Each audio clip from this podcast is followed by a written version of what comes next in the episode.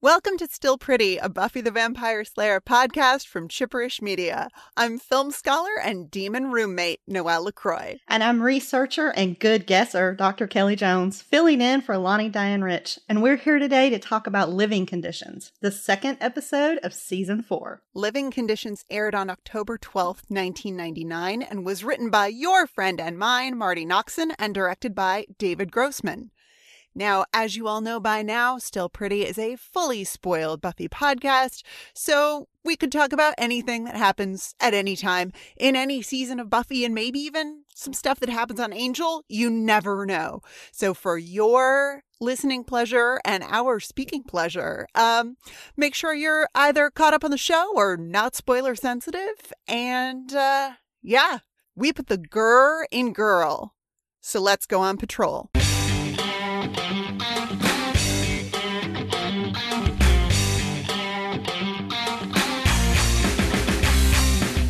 In living conditions, Buffy evades her annoying, nosy mini mom roommate, Kathy, to go on patrol, but Kathy follows her and tags along.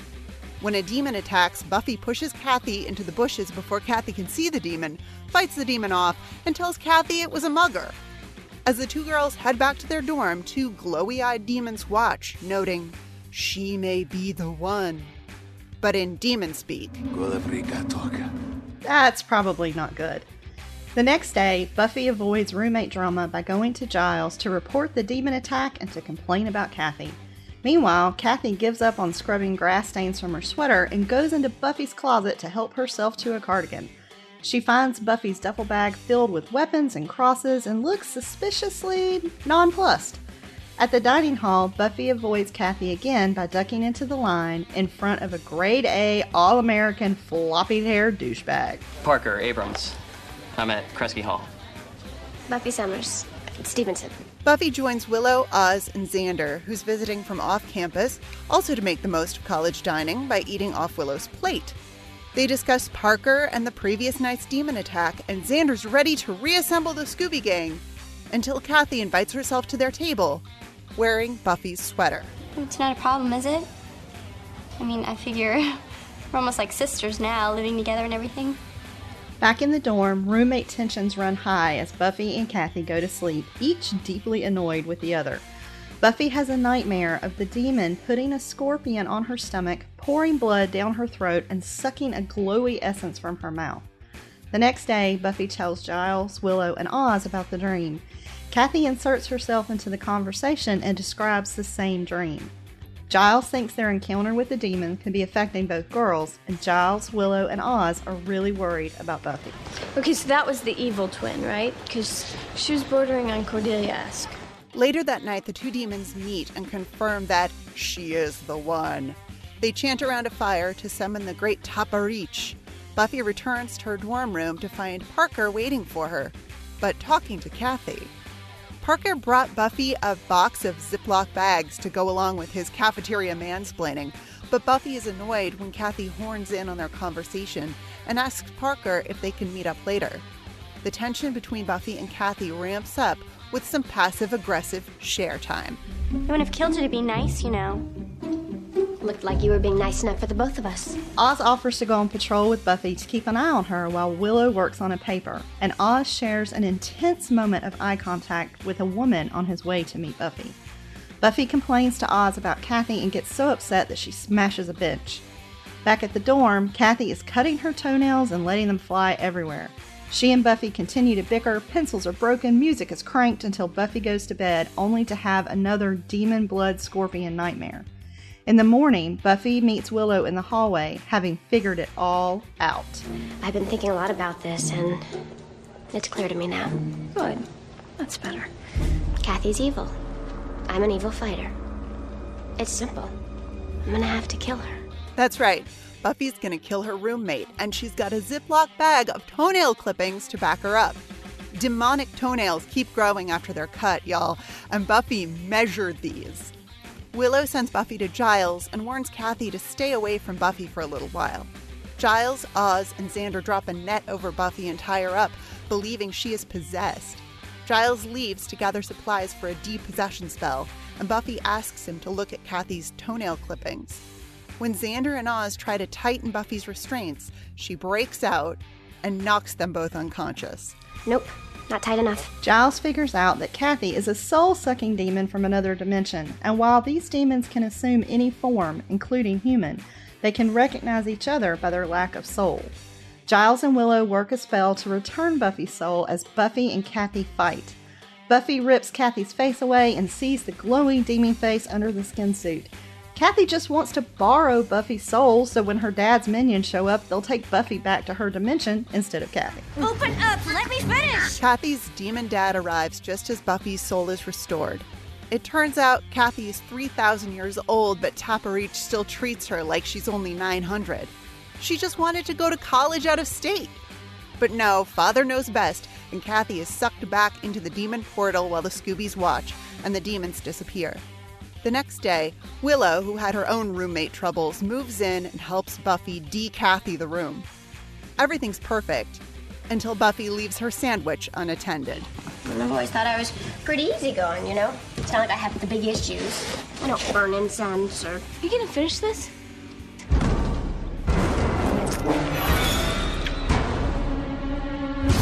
All right, Kelly, thank you for filling in for Lani this week to talk about this uh truly terrible episode. Maybe not terrible. no, it was it's, it's really funny. I was so happy to get to guest on Still Pretty. And then I was like, oh great, it's the roommate episode. Um But I actually ended up enjoying it more than I remembered because all I remembered was how much I hated Kathy and I forgot she was a demon. So I was- also forgot she was a demon. I also forgot she was a demon. This is my my most my my most recent rewatch before this one was uh quite a few years ago. So Mhm. those little details, you know, like Yeah. demon roommate, um, have slipped my mind. But um, something something I actually appreciate about this Monster of the Week episode is that we ended last time with this idea that college for Buffy is a lot like high school. Uh-huh. And here's our first example. Um, this almost standalone Monster of the Week type, you know, of antics that revolves around the idea that your demon roommate might be a literal demon. Um, and of course, you know, there I gave I gave the show some crap last time for you know making fun of Kathy's enthusiasm and her taste in music, but uh, Marti Noxon really dials it up this week with the jeans ironing and the the Cher song on repeat. I mean, yeah. it's we're really we're really raising the stakes on this whole like Buffy's roommate is um intolerable. Yeah, she irons her jeans. She's evil and she must be destroyed. It's so I, funny. lo- I love that that is evidence of evil. right? Um, what but the thing see the the jeans ironing i'm kind of like eh whatever what gets me is the labeling of everything and when buffy leaves um before before the mini fridge incident as buffy's leaving the dorm we can see that kathy has labeled her bookshelf novels like in case she forgets which ones are fiction and which ones are not i don't know I, I, I don't know. I would smash Kathy's label maker into tiny, tiny pieces. But that's just me. And Yeah, yeah.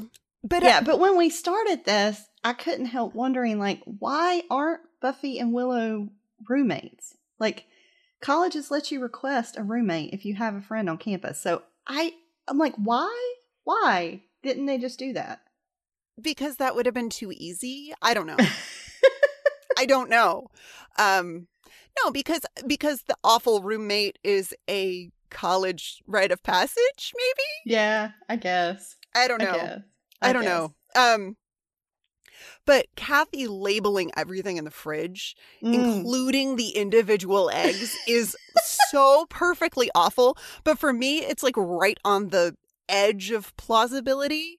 And that's Uh-huh. something that's something that I think this episode does really well up until, you know, we find out what's actually going on with Kathy is she's she's awful, but but almost it's it's almost believable. It's almost I'm almost with Giles when he says, you know, well, everybody has their idiosyncrasies and, you know, you need to to learn to live with it.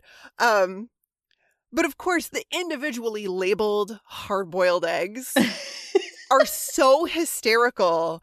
And then we get this great close-up as she's rolling it, you know, to to crack it and we see the shell with Kathy written on it crack and peel away in this kind of odd foreshadowing of the face ripping that happens later on. so Yeah, when I saw that in your notes and I was like, "Oh my god, you are so smart." I would not have figured that out in a million years, but but yeah, and so I mean, some of it is is plausible, like some of these idiosyncrasies and annoyances. And like not only is everything in the fridge labeled, everything in the fridge is Kathy's. Like she's taken over the whole yes. space. Yes. And then she just kind of assumes that because they're roommates, she like they're going to spend all their time together. She's going to go everywhere Buffy goes and she's going to be friends with Buffy's friends and they're like Kathy and boundaries. Like she's got some serious work to do. Um, but my PSA from this is y'all seriously don't floss in bed. Like don't do that. It's just gross. That is not okay in any dimension. Like don't do that.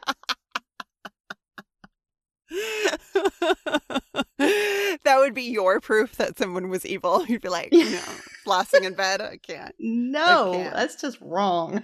I mean, yeah, but you know, I don't. the devil doesn't need any advocates, right? But Kathy is new to being a human, apparently, like having escaped her demon dimension to go to college. And I don't know, I kind of like the idea that she's like trying really hard to be a good human and just like not, you know? Like she's just not very good at it. So all of the idiosyncrasies are maybe, I don't know. I don't know. Demon, Well, she demon she got traits. it very like, one sided. Yeah, like she gets super annoyed with Buffy. Like she's measuring the milk and she notices Buffy use some of it. But then she just goes in Buffy's closet and like takes a sweater and looks around and I'm like, uh uh-uh, uh, no. See, like I think you should be able to stake somebody for violating your privacy, so that would be enough for me to take her out. yeah, okay. That's, I mean, privacy privacy is very important privacy privacy needs to be respected um but what i love is that you know so kathy's a demon which could be really terrifying but she's got this music she's got this and i'm not talking about Cher.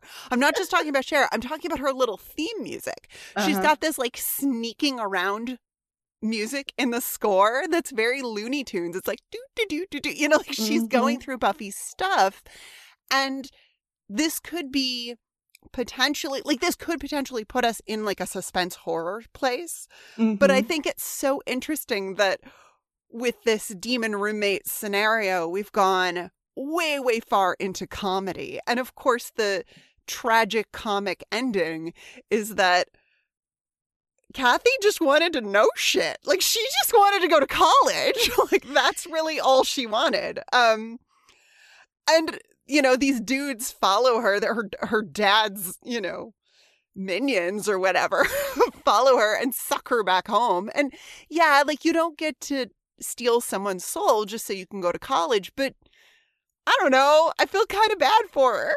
yeah, I, I did too, and and I, I mean, you know, I'd kill her, but I I did feel bad for her for like wanting to go to school and not be able to.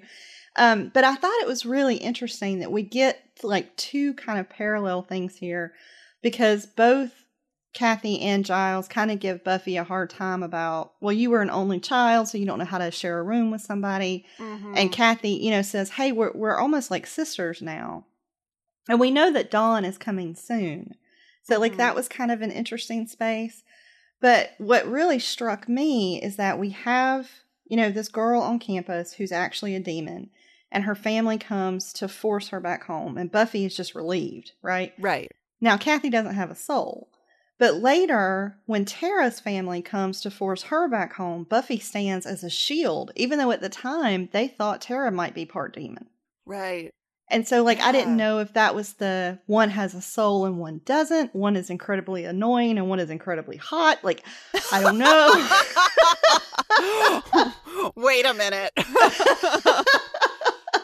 but it was it was just kind of interesting that like this is a really standalone monster of the week episode, but it does hit some things that we're going to see echo in later Yeah. episodes. yeah. And I love being able to talk spoilers because we don't do that on Still Dead when we talk about Angel. So I just want to spoil everything. And I don't know how. I don't know how you do that because I'm like, you know, like we get we get several little moments in this episode that are, you know, previews of things to come. And of course, of course, Parker Abrams, floppy hair douchebag number two of season four. We are in episode two and we have our second floppy hair douchebag. And I'm like, how wow, wow.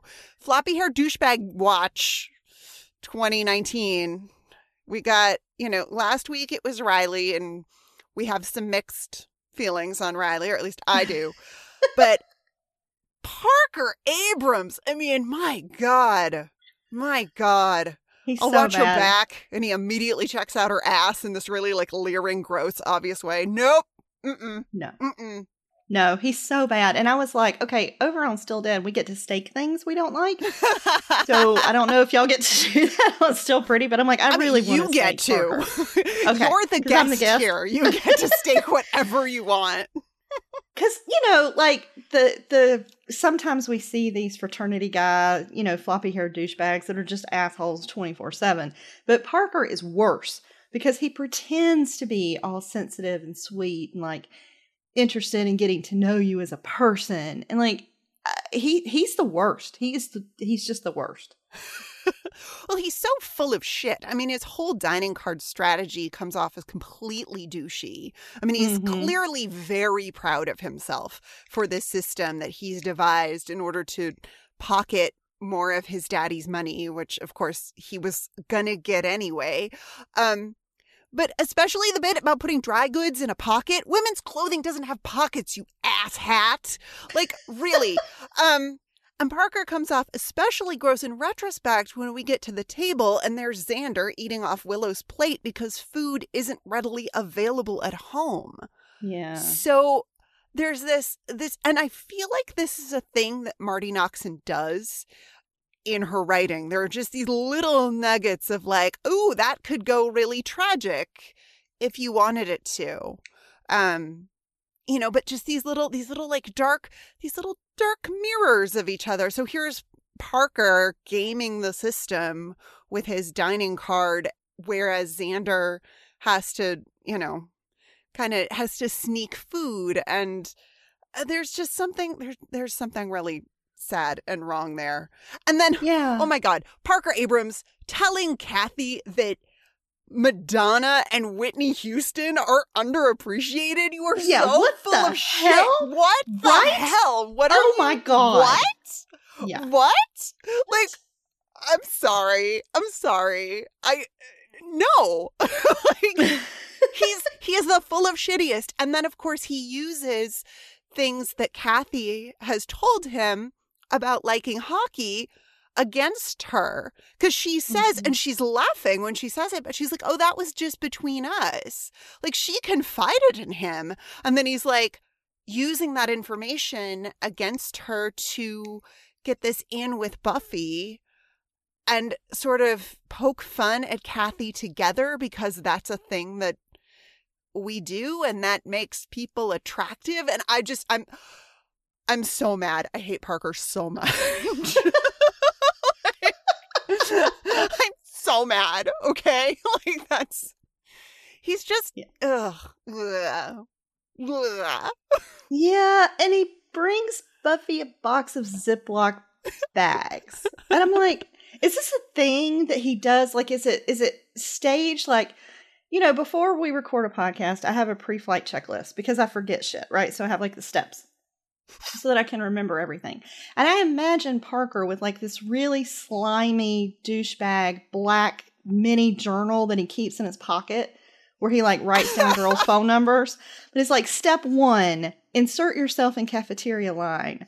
Teach them how to steal food and like maximize their dining experience. follow up by finding out where they live, A, which is kind of creepy, and showing up at their room with a box of Ziploc bags to get laid? Like, I. I just want to be like, that's not how you use a Ziploc bag.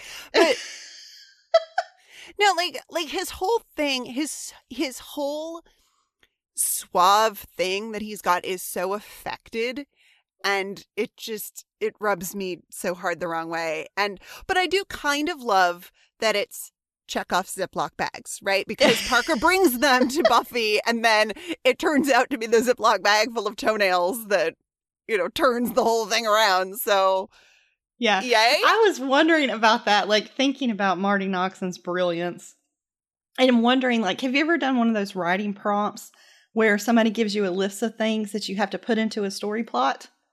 and you have to like work them oh, in. so it's like chopped, but for writing. Yeah, and so she's like, "Okay, look, this episode you got to use toenail clippings and a Ziploc bag. Okay, go."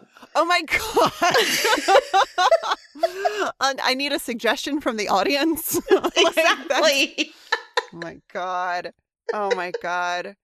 It's so great. It's so great. I love I love the gross weirdness of the bag of toenail clippings being the thing that that ends up saving the day in a weird yeah. way because of course Buffy sounds like a crazy person.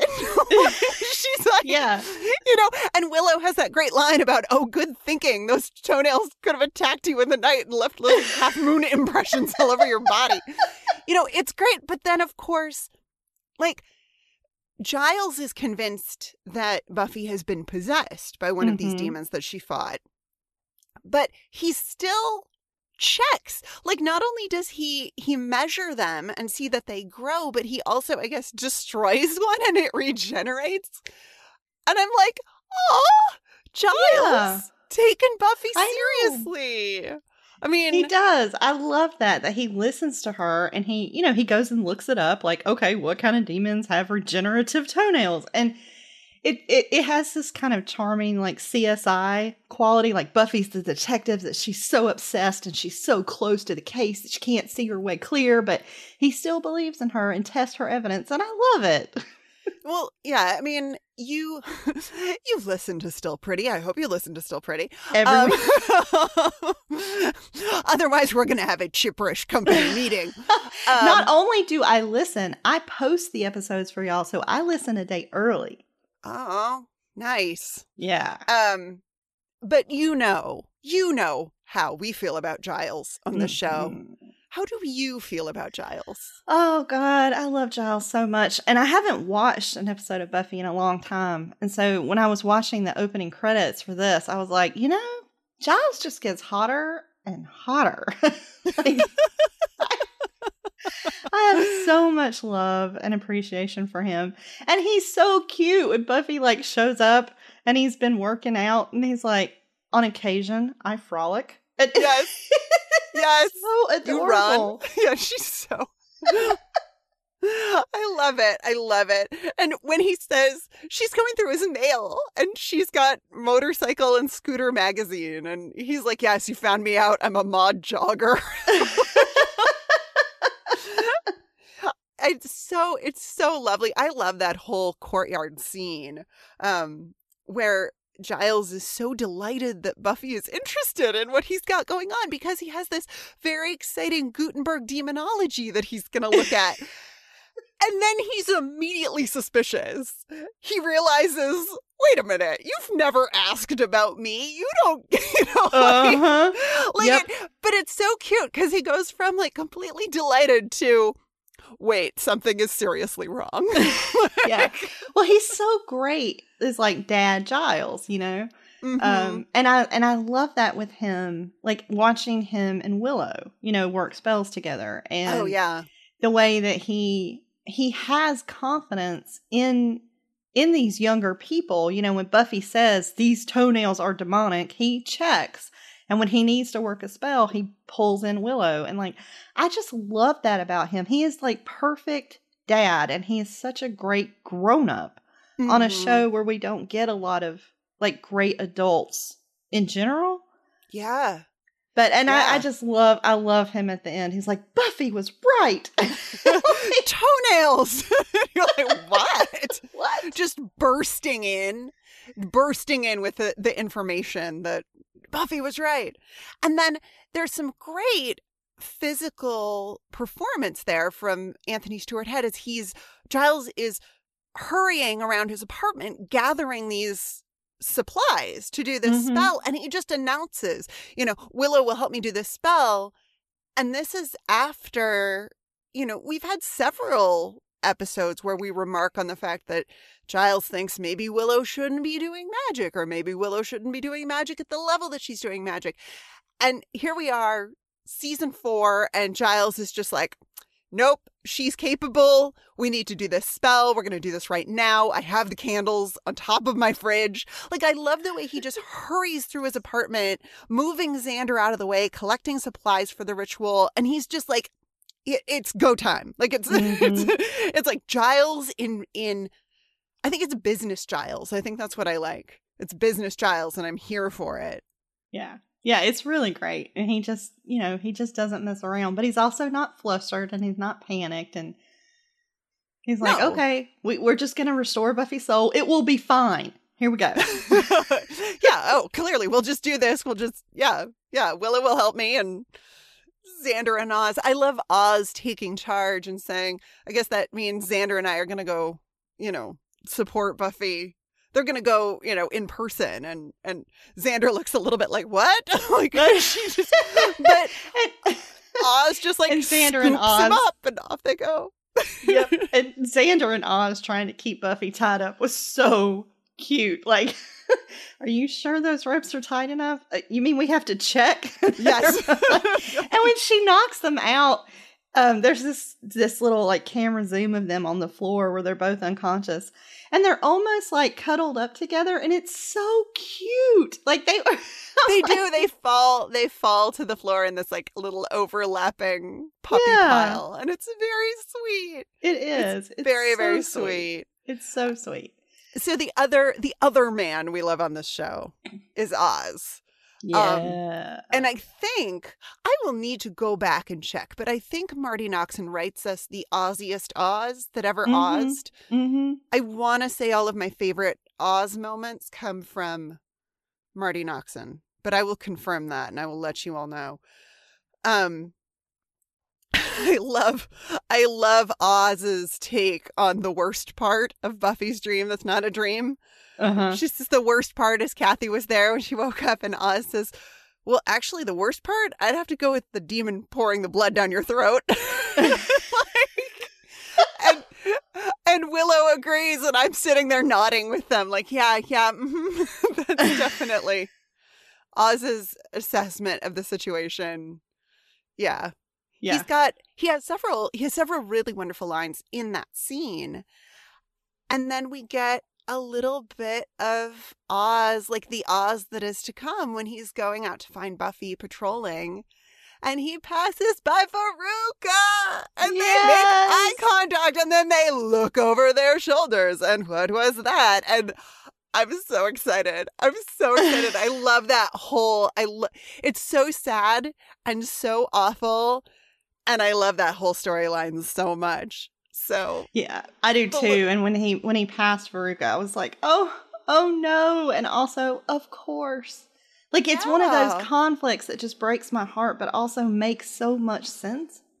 mhm. And yeah, yeah. But I was like, oh, Oz, and and I love him. Like I love when he tells Kathy that he's a good guesser, and that's how he knows what was in her dream. yes, like, it, and he's just so, you know, nonplussed all the time. Um, when he tells Buffy, you know, on the plus side, you killed the bench, and it was looking shifty. Like he's so, he's just Yeah. so cute. And I really love when Willow is telling him, you know, like she's, I'm really concerned about Buffy, and she's going on patrol, but I've got to write this paper, and I want to be in best friend girl mode. And Oz is like, well, I can do that. And Yeah. and he just takes that on, you know, and, and he does it really well. Um, and Oh. it's it's so great. It's he's so an great. acts of service love language person, and Yeah. it just it. I love it so so much. I love it. I love him trying to keep the mood light with Buffy too when they're on Uh-huh. patrol. Um, you know, and he says he says, uh, so you either you either hit her or you did your little mime for her. And then he says, Nobody deserves mime, Buffy. Such a great line. And it's such an Oz line. Like it's very much Uh-huh. an Oz line. And he keeps he keeps with the humor. You know, you mentioned the bench line and then and then Buffy says, This isn't funny, Oz. And he's you can see it sort of cross his his expression that no, this is this is pretty serious. Mhm. Um, but he is trying. He's always trying to keep the mood light, which I really, I really appreciate in his in his way, in his little Yeah. Aussie, his Aussie Oz way. Yeah. Yep. And when he and Willow are talking about those nightmares, you know, when Willow's like, oh, demons should not be able to do that to somebody in their sleep. And Oz is just like, yeah, I'm against it. And he's, he's so concise and yet Yep. He's just, I don't know, he's just great. He's so great. He's and I wonderful. really love Willow in this episode. Like, this was good Willow. And I forgot how cute her hair was in season four. And Oh my god, her season four hair. it's- so good. It's really growing on me. It's really growing on me. I might do season four Willow hair. Yeah. It's- Oh yeah. It would look good on you. It would look great on you. Your voice just dropped half an octave. That's all. I'm just saying, it's a it's great hair. It's a good look. it's, It's a good, good look. look. It's a good look. Uh-huh. And I really love um, at the beginning when Buffy's getting ready to patrol, you know, and Willow's like, happy hunting. And Buffy says, wish me monsters. And I'm just like, I love the Buffy Willow love story so much. Yeah. So Yeah. much. And Willow is so great. Like, when she thinks Buffy is either a little insane or a little possessed, you know, she she's really good about watching out for her without diminishing her experience. Like Mhm. she thinks Buffy's probably crazy, but she still goes ahead and sends her to Giles and warns Giles and then like tries to watch out for Kathy and I really love when when she told Giles on the phone that Buffy was more like homicidal crazy. So I sent her to come see you. Yeah. yep. You deal with this one. yeah. Good luck. Okay, bye. yeah, right. Have fun. Yeah. She calls Giles. She calls Giles on a payphone from the hallway of the dorm, which I just love. I love, love, love seeing the payphones. And of course, in a world where most people, certainly on a college campus, would have a smartphone in their pocket now, Mm-hmm. you know, that like so many of these stories really only work when you don't have the option to just call somebody right now, you know, Yeah. or like that that's an interesting um it's an interesting bit of old tech that affects the storytelling Mm-hmm. in a in a I don't know, maybe not super meaningful way, but but it definitely changes it changes the story that we're telling to not be able to just find my friends and Yeah. let me google this real quick and and why would Kathy need to log phone calls? Uh, children, because you used to have to pay for them, each one individually. individually yeah you paid individually hmm i remember that And I was really intrigued by like the sleep deprivation and then like the whole issue of the soul in this episode. Um, even though like scorpions and blood ingestion nightmares, like no, no, thank you, no, no, thank you. and I watched this episode twice, and I still have questions. Like there are things that were not super clear, and maybe this is because of my own sleep deprivation. So if this is incredibly clear to everybody else, apologies.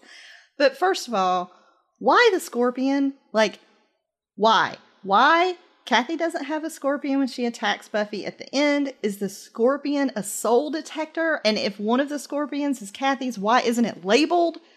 But, like, scorpion yeah. Like, That reminds me. Oh my god, that reminds me of in Teacher's Pet when the the substitute teacher has her her crickets or whatever they are in the little Tupperware jar. It's just labeled food. like, in case like in case you forgot, you know.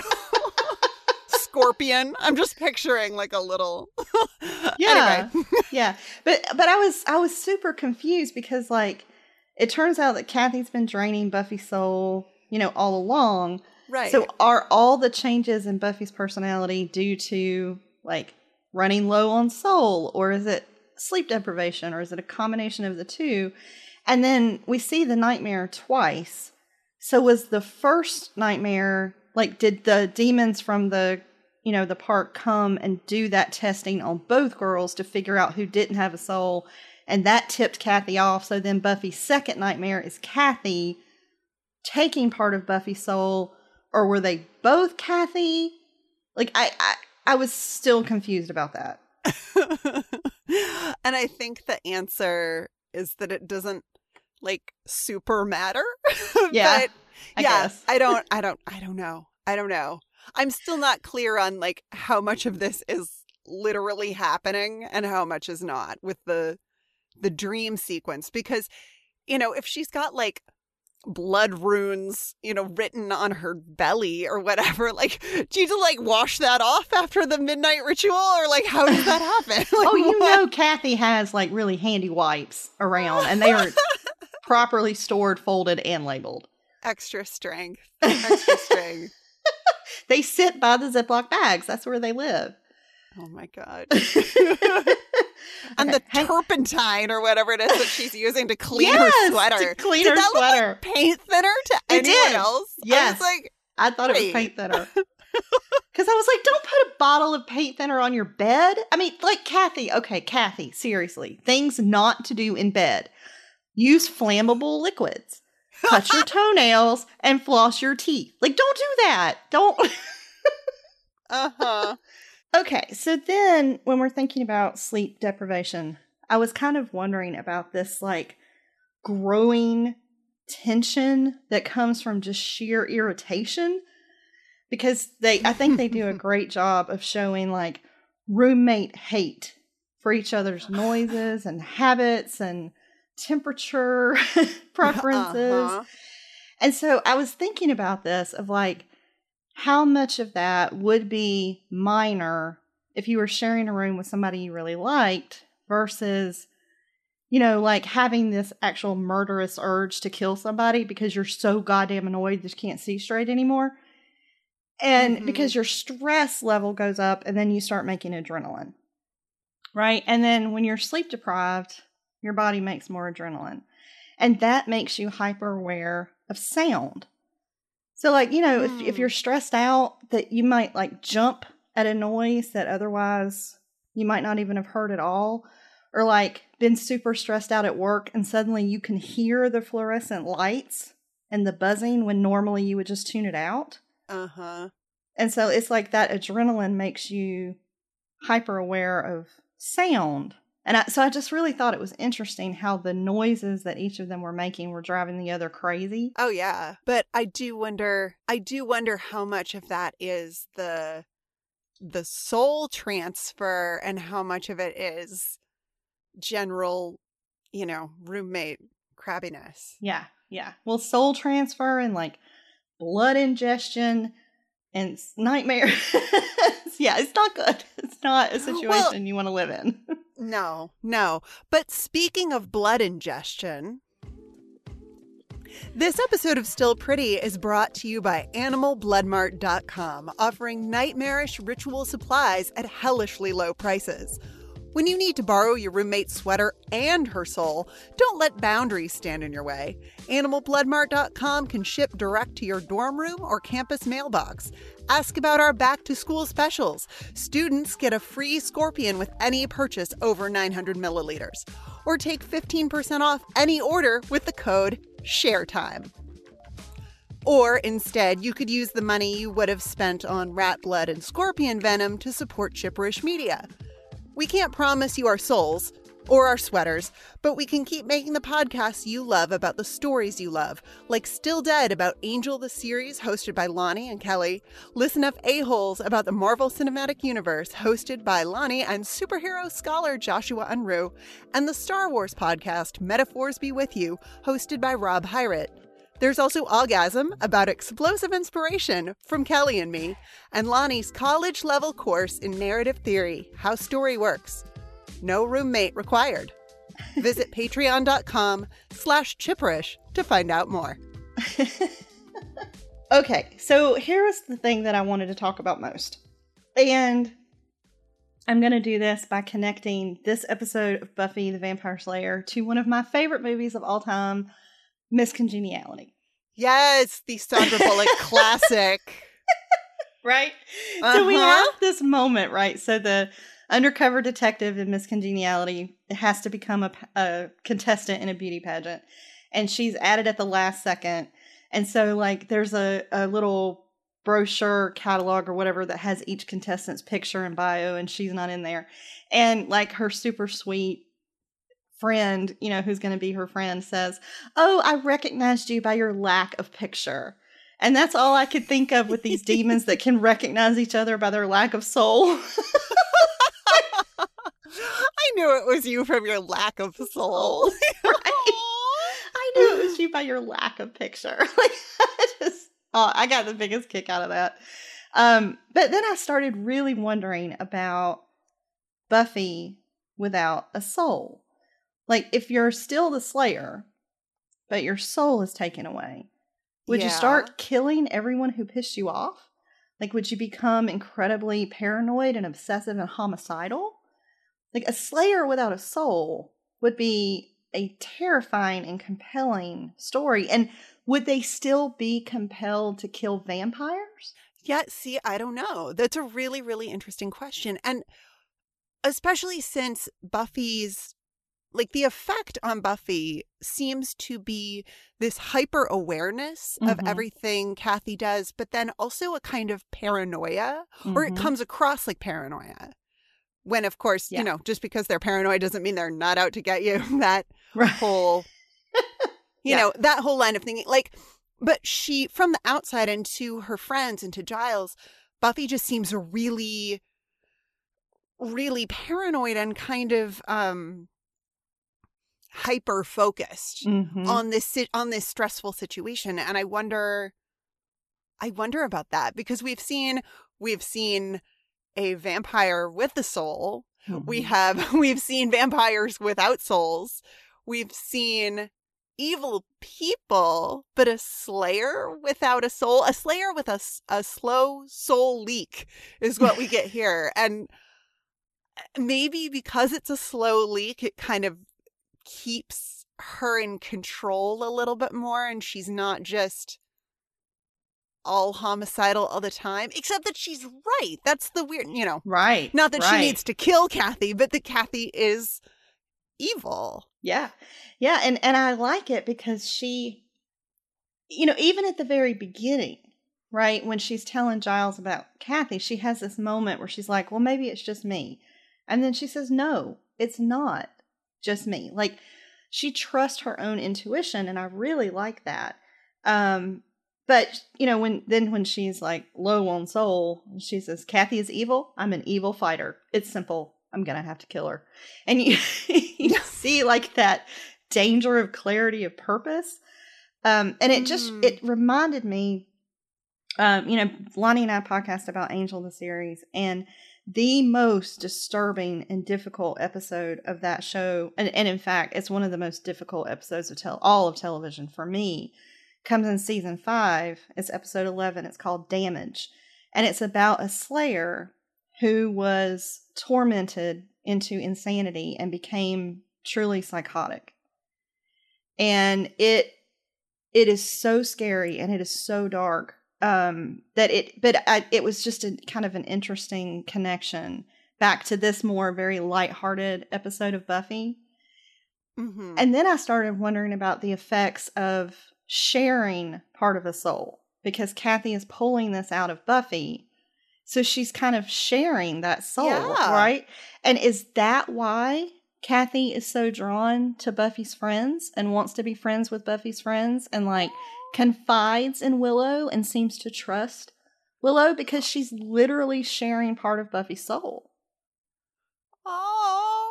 No, see, I love that. I love that you bring I love that you bring your philosophical, you know, questions about the nature of the soul and what it would be like to have part of a soul and what would it be like to share a soul with someone.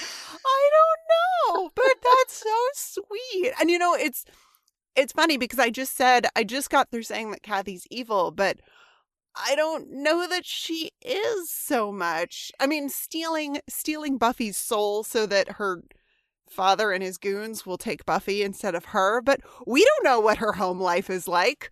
Right. We don't know, you know. Right. And, and we don't, I mean, she's incredibly annoying and she has no boundaries, but we don't see her do anything harmful until she is threatened. Like, if left to her own devices, if she was just allowed to go to college there and not threatened to be taken back to this dimension, which could be awful, we don't know. Mhm. We didn't see her try to hurt anybody. You know, and Yeah. even and even with the soul thing, I mean, not you know, it's wrong, it's terrible. I'm not justifying it, but she was it sounded like she was planning on returning it like she she wanted to borrow buffy's soul to borrow it. You know but of course Yeah. and that sends buffy back to whatever dimension which is is terrible and very very bad but in terms of what we would expect from a quote unquote demon i don't know how high it hits on the scale of evil Yeah. And now she does throw the first punch That's when they true. get into their physical altercation. She Buffy kicks the rug up and then Kathy responds by punching her in the face, which a touch of overreaction. but I love that moment. I love the moment where Buffy grabs she's got Kathy kind of by the hair and of course like pull ends up pulling her face away, which is such a great effect. And I love that Buffy's reaction to this horrific, you know, body horror moment is I knew it. She's so excited. yeah it's so great She's so excited. She knew it all along. And of course, that is something that you know, I I have very mixed feelings about Buffy being right, Mhm. about being so I almost want to say obsessed by Kathy and how annoying she is. Mhm. It turns out that yeah, Buffy was right to be incredibly irritated and suspicious. I don't know. I like I guess I don't like what that's saying on a on a macro scale, you know, on a Mhm. like if someone is really annoying, yes, they're actually a demon and and you should send them back off. to their dimension, you know, rather than just like, can we just like maybe find a way to switch roommates yeah yeah or something? Which, but yeah. but I did like I'm not you know, yes, it's it's dangerous when you're getting into that kind of paranoid, violence, obsessive, you know, take on somebody. But when I thought about the difference between Buffy and Willow, they each have terrible roommates. Mhm. Willow's might actually be worse. Like she can't even go in her room. She can't study. Mhm. They're having all these parties in there. Her whole space is invaded. But Willow doesn't complain and she doesn't confront. Whereas Buffy takes it on like a criminal case and like is determined to figure it out and like, you know, kill this demon roommate. But I think we do, especially to girls, a huge disservice of discounting your intuition in the service of politeness.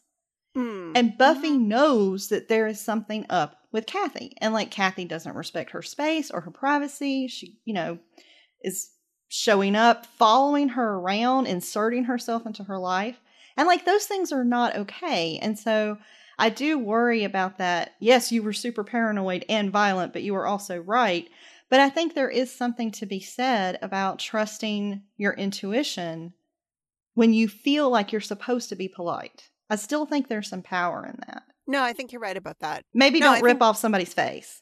Right, right. Maybe, maybe don't do that. But I mean, certainly not as like a first step. Not- right. There are You other know? steps of mediation that can right, right, right. Yeah. but it's, you know, but of course that is an interesting that's an interesting storytelling problem always because yeah, like she should, you know, she should be taken seriously. Buffy should be taken seriously. Um especially as the main character, there are advantages to being the titular character. But yeah, I don't know. I don't know. But you are absolutely right that we do tell young women not to trust their intuition, especially when someone rubs them the wrong way and they really should, you know, try to make the best of a bad situation and just can't we all just get along?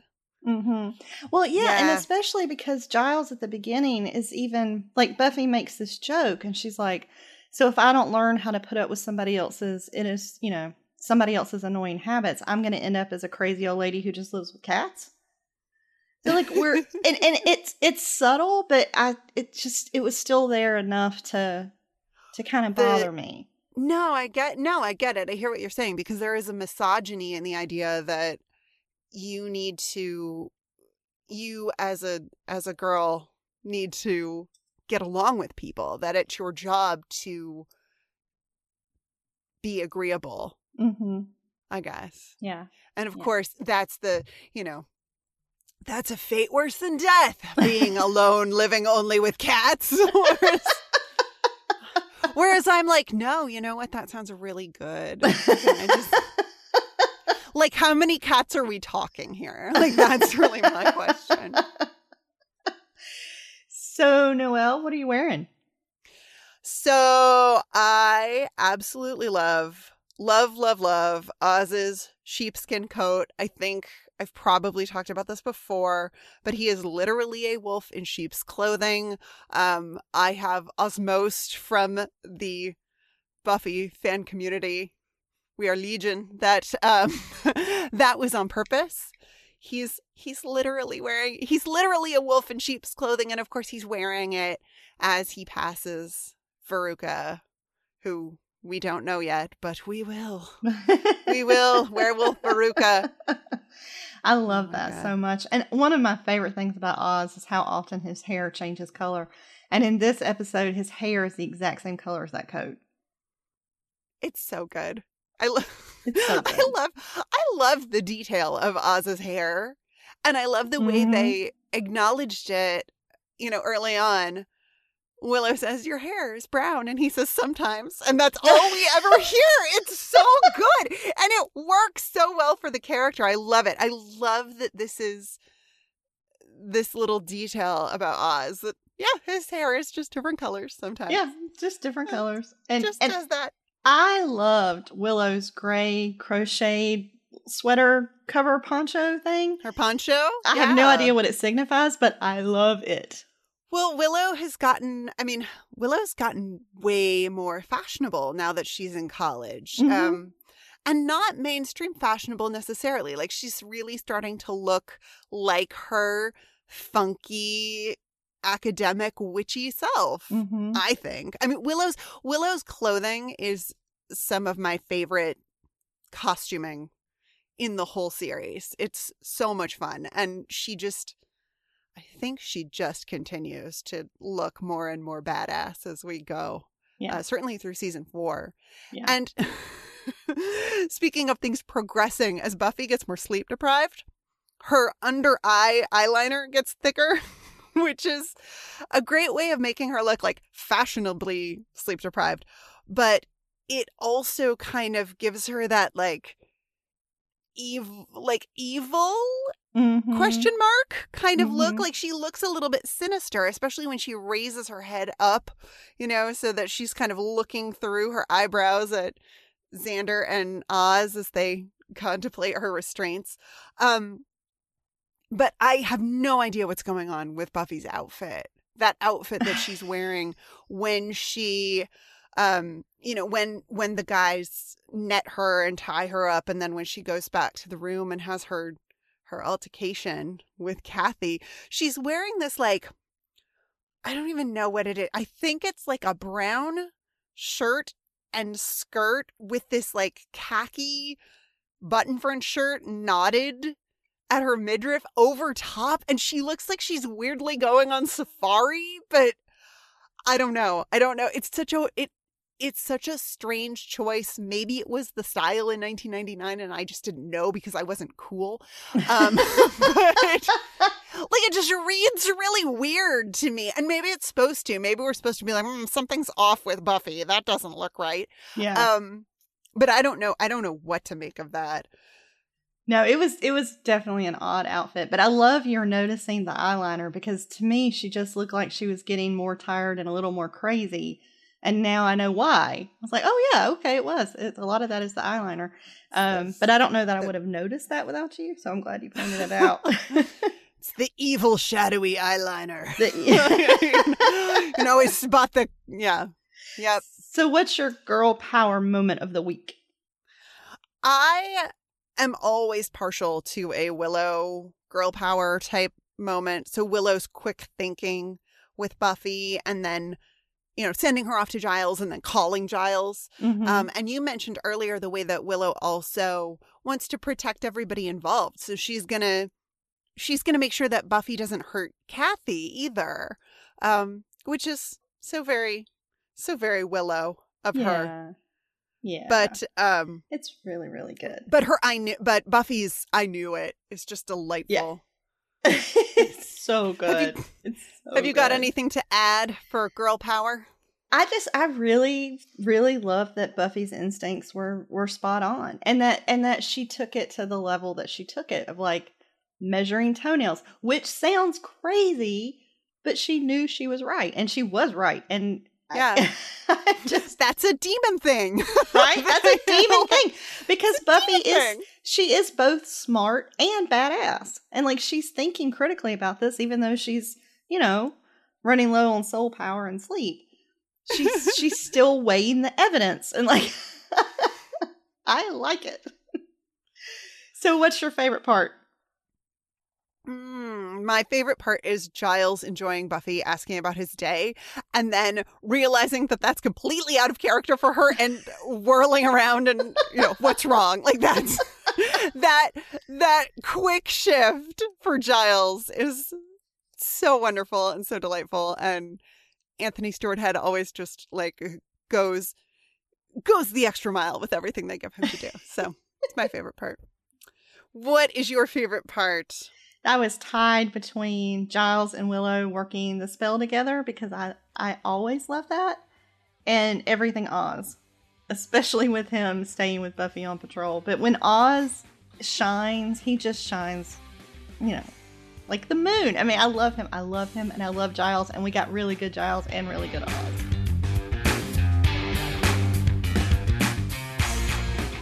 All right, that's it for today. To join in the discussion on Twitter, follow Kelly at Dr. Kelly Jones and me at Noella Loud and Lani at Lani Diane Rich and use the hashtag still pretty. or you can keep chipperish media going to the tune of a dollar a month or more and gain access to the live chat and discord where you can hang out with all of us and the chipperish patrons who know better than to horn in on each other's dreams You can also show your support by giving Still Pretty a great review on Apple Podcasts, or by telling your friends about the show, or by measuring your roommate's toenail clippings to check for demon traits. Noelle and Lani will be back next time with The Harsh Light of Day, the third episode of season four. Until then, we'll show you share time.